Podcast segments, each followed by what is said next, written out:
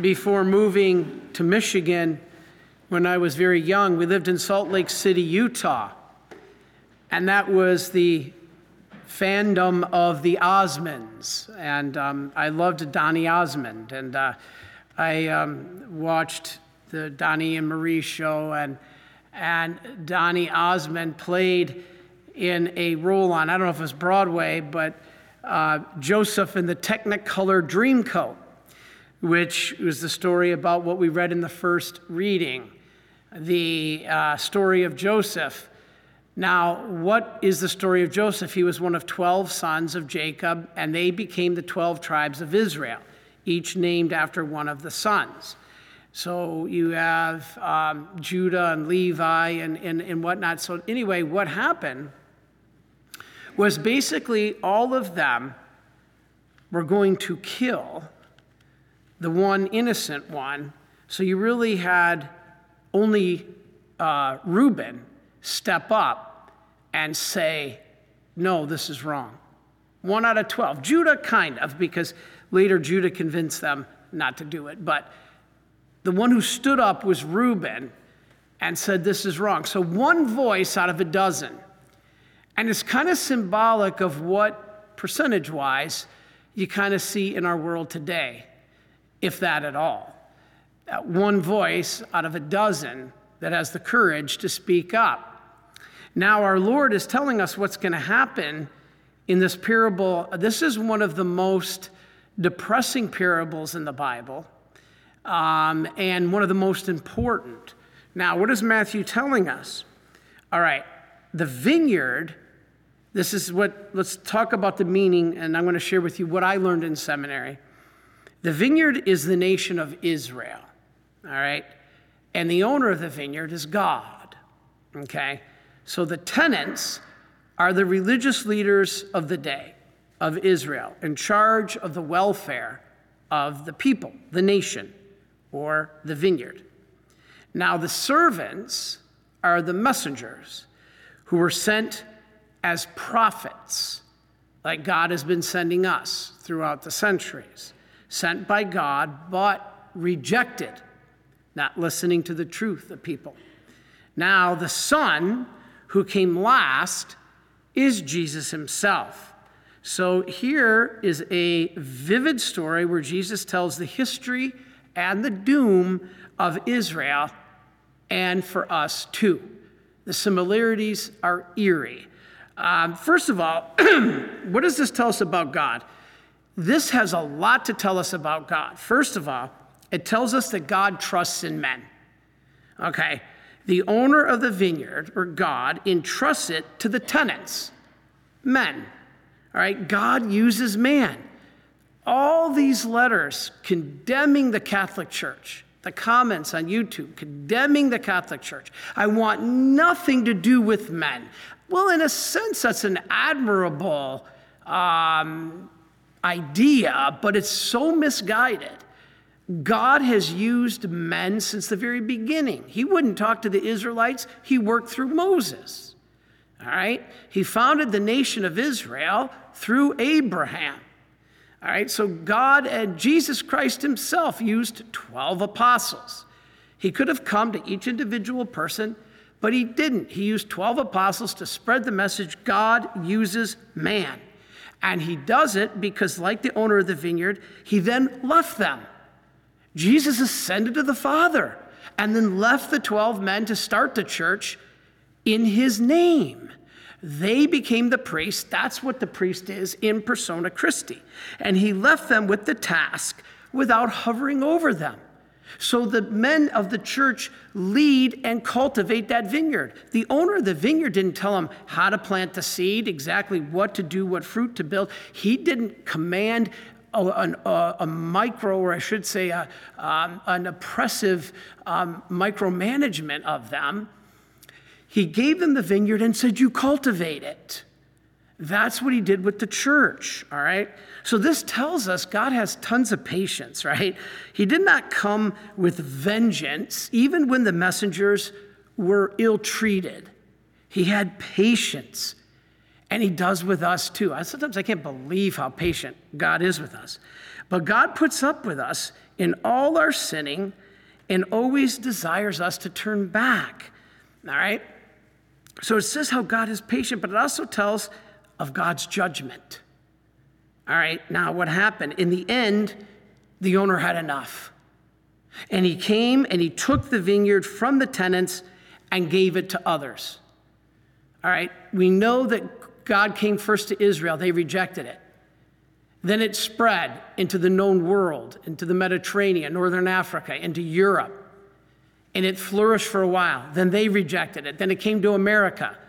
Then it flourished here for a couple hundred years. Now we're rejecting it. What's God doing? He's taking it away and He's taking it to places like Africa and Asia. And, and God bless the African bishops that refuse to be controlled and commanded, that they will redefine marriage.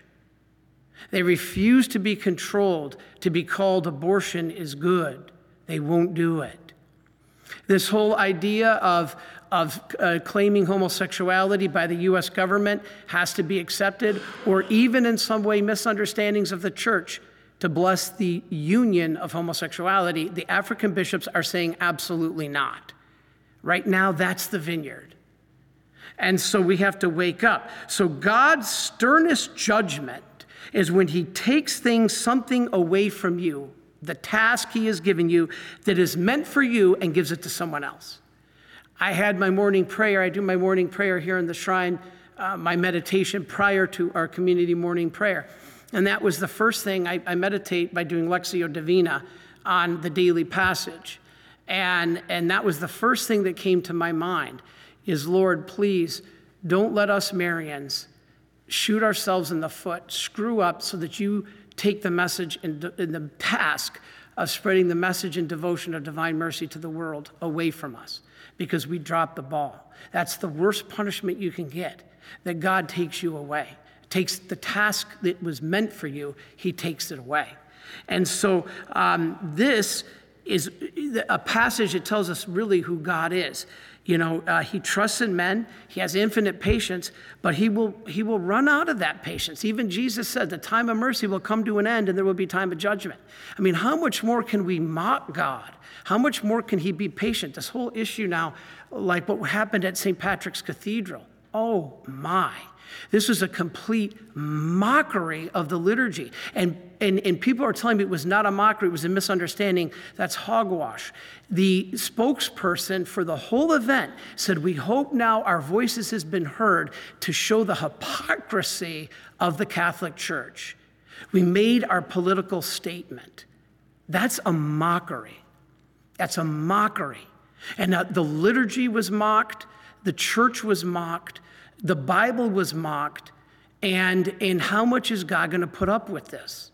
How much more before he comes in judgment? We have a chance now to still change. God has been infinitely merciful with us. Now, this same parable tells us a lot about us, about mankind. It tells that we have a lot of privilege and grace.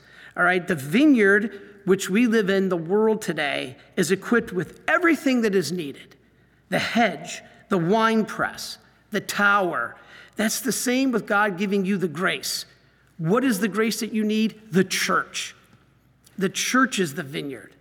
All right, so God not only gives us a task to do, but He gives us the means to do it. The grace of the church. How many people pay no attention to it? Now, it also tells us about human freedom. The owner left the vineyard and left the tenants to do the task however they wanted to do it. We have free will.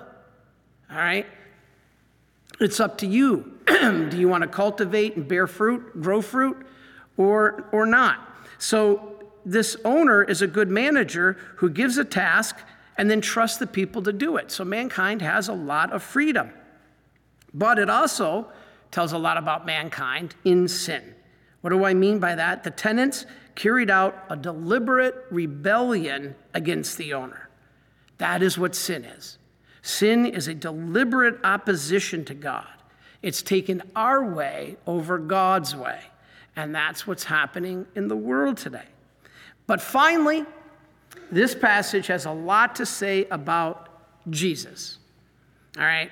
It tells us who Jesus is, the claim of Jesus. Why? It shows us that the Son of Jesus is distinguished from all the other prophets. The other prophets, the messengers were sent to tell the tenants in the vineyard, produce your fruit. They killed them. Finally, he says, You know what? I'll send my son. Surely they will listen to him. They were servants. He is the son. So he has a special place. So it tells us about Jesus. It also tells us about the sacrifice of Christ because it makes clear that Jesus knew what lay ahead, that he was going to be killed, but he went willingly. You know what's interesting in this passage? It says they threw him right here, right here. They seized him, threw him out of the vineyard, and killed him. Remember, Jesus was killed outside the walls of Jerusalem. If Jerusalem's like the vineyard, when they crucified Jesus, they threw him outside. That's where the crucifixion was, just outside the walls of Jerusalem. And so, what does all this mean today? How does all this, okay, let's tie this all together now. Let's bring it all together. So, Christ, God, has established his vineyard. What is the vineyard? The church, the new Israel. Well, Father, you just said that the vineyard was Israel. Yes, in the Old Testament.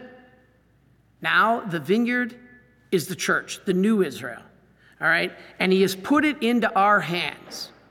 I'm not going to listen to men. Well, you might want to because that's who God assigned to run the vineyard. He gave it to us, the priests and the bishops, and woe to us priests and bishops who don't follow the truth. And so Christ then pays us the compliment of entrusting us through our free will with his work. And he did that through the apostles. The apostles were the first tenants, and they pass that down to us priests. Now, he not only gives us a job to do, but he puts the salvation of our friends and relatives also in our hands. That's the fruit of the vineyard. When you go to judgment, God's going to ask you, Did you bear fruit? Well, what do you mean, Lord? What does that mean to bear fruit? Did you bring souls to me? Did you, did you bring souls to me? And that is what the task that's given. Now, have we done this? Well, many times us Catholics aren't even going to church. Our priests and bishops are leading astray. They're teaching things that have, could be considered heretical. So, what's happening in the vineyard? It's a mess. Six out of 10 don't go to church at all, fewer go regularly. Half the youth have left. Four out of five of the youth who have left did so by age 23. And less than 30% believe in the real presence of the Eucharist. We are definitely worse than these tenants in the vineyard because we have all the revelation of Jesus Christ. So Christ started our church, and this moral compass that used to be the church, insignificant now. The tenants have completely rejected the prophets, the church message. Does anybody care what Humanae Vitae says about contraception? Does anybody care that it's a tenant in the church that you must attend Mass every Sunday? Does anybody care? Well, if not, we are worse than the tenants of the vineyard. And so this reading says it will be taken away from you and given to someone else who will bear fruit. Again, the worst punishment. And so faith growing in Asia and Africa is that God may be taking it away from us, as He did Israel, as He did Europe, and as now He is doing in America. You know, St. Faustina told us to pray for our country. This is a time for us to pray, no matter what nation you're watching from. Every nation needs prayer, especially us here in the United States. And so let us realize that we can only fail to bear fruit for so long. God has been warning us and warning us and warning us. Even St. Faustina, the great messenger, that you, St. Faustina, will prepare the world for my final coming. She's kind of like the last of the great prophets because she is here to announce divine mercy, which God called, Jesus called, mankind's last hope of salvation. And that's why we Marian fathers are doing everything we can to produce fruit in God's vineyard, the church. And how do we do that? Showing you God's mercy. But remember, Jesus himself even said, after the time of mercy will come the time of justice. And then it'll be too late. Let us not not heed that call. Let us heed this call to start bearing fruit in the vineyard. Are you a Marian helper? Join our Spiritual Benefit Society and start sharing in the graces of all the daily masses, prayers, and good works of Marian priests and brothers all over the world. Sign up is free and easy. Simply visit micprayers.org. That's micprayers.org. Thank you, and God bless you. Please follow or subscribe to this podcast to receive the latest episodes and updates. If you have been blessed by this podcast, I invite you to leave a review. Reviews greatly improve our podcast ranking and will help spread this podcast to other people throughout the world. Are you enjoying this podcast? I invite you to listen to more shows brought to you by the Marian Fathers of the Immaculate Conception. Join us daily for enriching spiritual content which will help you on your journey with Jesus Christ. Simply visit DivineMercyPlus.org for a complete list of our shows. That's DivineMercyPlus.org. Are you a Marian helper? Join our Spiritual Benefit Society and start sharing in the graces of all the daily masses, prayers, and good works of Marian priests and brothers all over the world. Sign up is free and easy. Simply visit micprayers.org. That's micprayers.org. Thank you, and God bless you.